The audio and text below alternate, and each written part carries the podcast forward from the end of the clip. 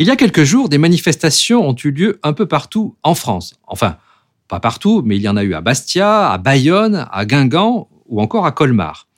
Il s'agissait de défendre l'enseignement des langues régionales et plus particulièrement l'enseignement immersif. Il serait menacé de mort. Alors c'est quoi ce pataquès ou ce pastis, comme on dit en bon français, à partir du provençal L'anti-éditorial va vous expliquer une idée très décoiffante en France mais tout à fait banal dans d'autres pays. L'enseignement immersif, c'est quand l'instituteur ou la prof de géo fait cours en breton ou en basque et pas en français. Chez nous, en France, ce concept s'est développé depuis une vingtaine d'années à travers des structures associatives, des écoles privées, les écoles d'Iwan, par exemple en Bretagne, ou les calendretos en Occitanie.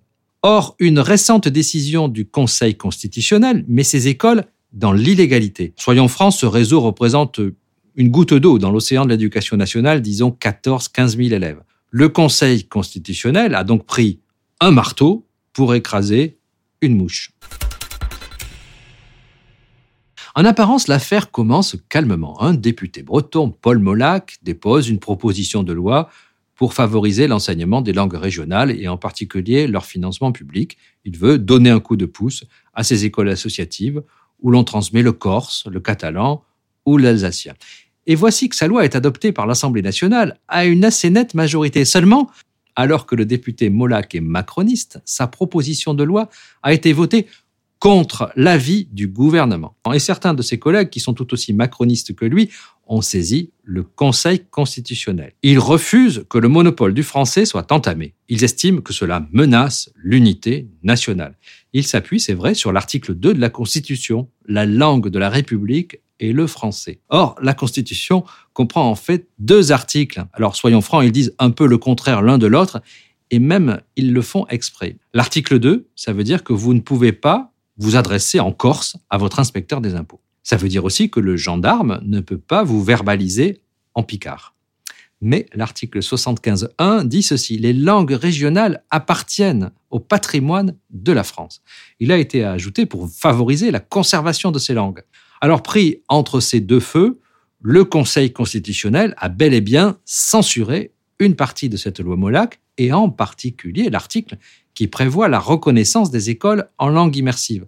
Non seulement il n'est plus question de les financer avec de l'argent public, mais en toute logique, elles devraient fermer. Plongeons-nous dans l'immersion. Je vous le disais, c'est simple, on fait l'école dans la langue minoritaire. Par exemple, on apprend les maths en occitan. On fait le conseil de classe aussi en occitan. Peut-être que vous trouvez ça bizarre. Eh bien, figurez-vous que c'est déjà une méthode prônée par l'éducation nationale, mais pour apprendre l'anglais. Et oui, quand un lycéen est inscrit en section européenne, la prof d'histoire, mettons, fait son cours en anglais, alors que les élèves sont français. Sauf que le jargon du ministère euh, cache tout ça habilement. Il n'appelle pas cela enseignement immersif, mais DNL, discipline non linguistique. Encore plus cocasse, tous les lycées français à l'étranger reposent sur la pédagogie immersive, car tous les cours y ont lieu en français dans des pays où le français est pourtant en général une langue étrangère. Et ces établissements ont beaucoup de succès.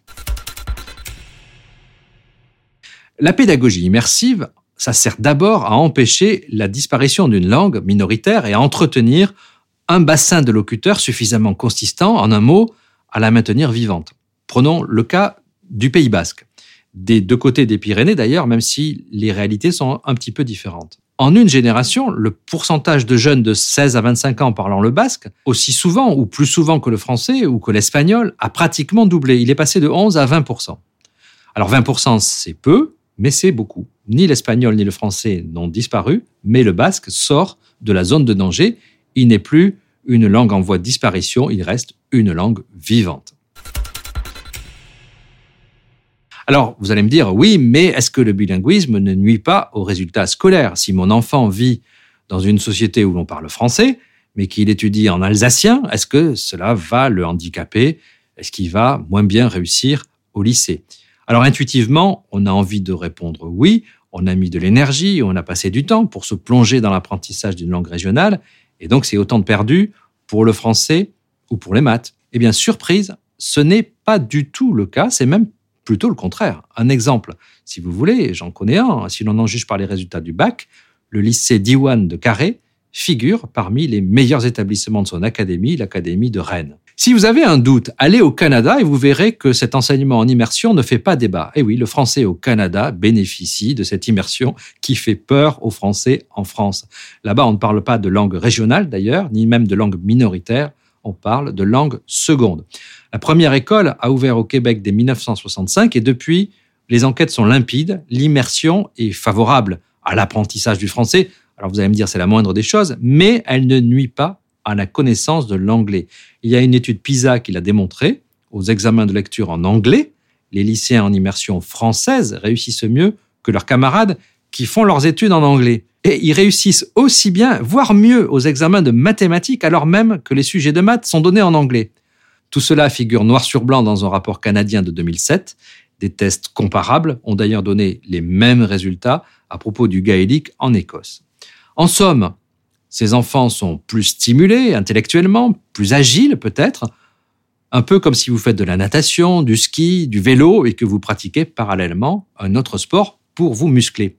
Alors au pire, vos performances ne progresseront pas, mais au mieux, elles s'amélioreront. L'enfant ou l'adolescent apprend mieux à résoudre les problèmes, y compris donc les problèmes scientifiques, parce que son cerveau est mieux entraîné à repérer, puis à se concentrer sur l'information pertinente. Allez, comme on dit chez moi à Toulouse, Adichatz. Et puis une question, faut-il développer l'enseignement immersif en France? C'est la question que vous pose l'anti-éditorial.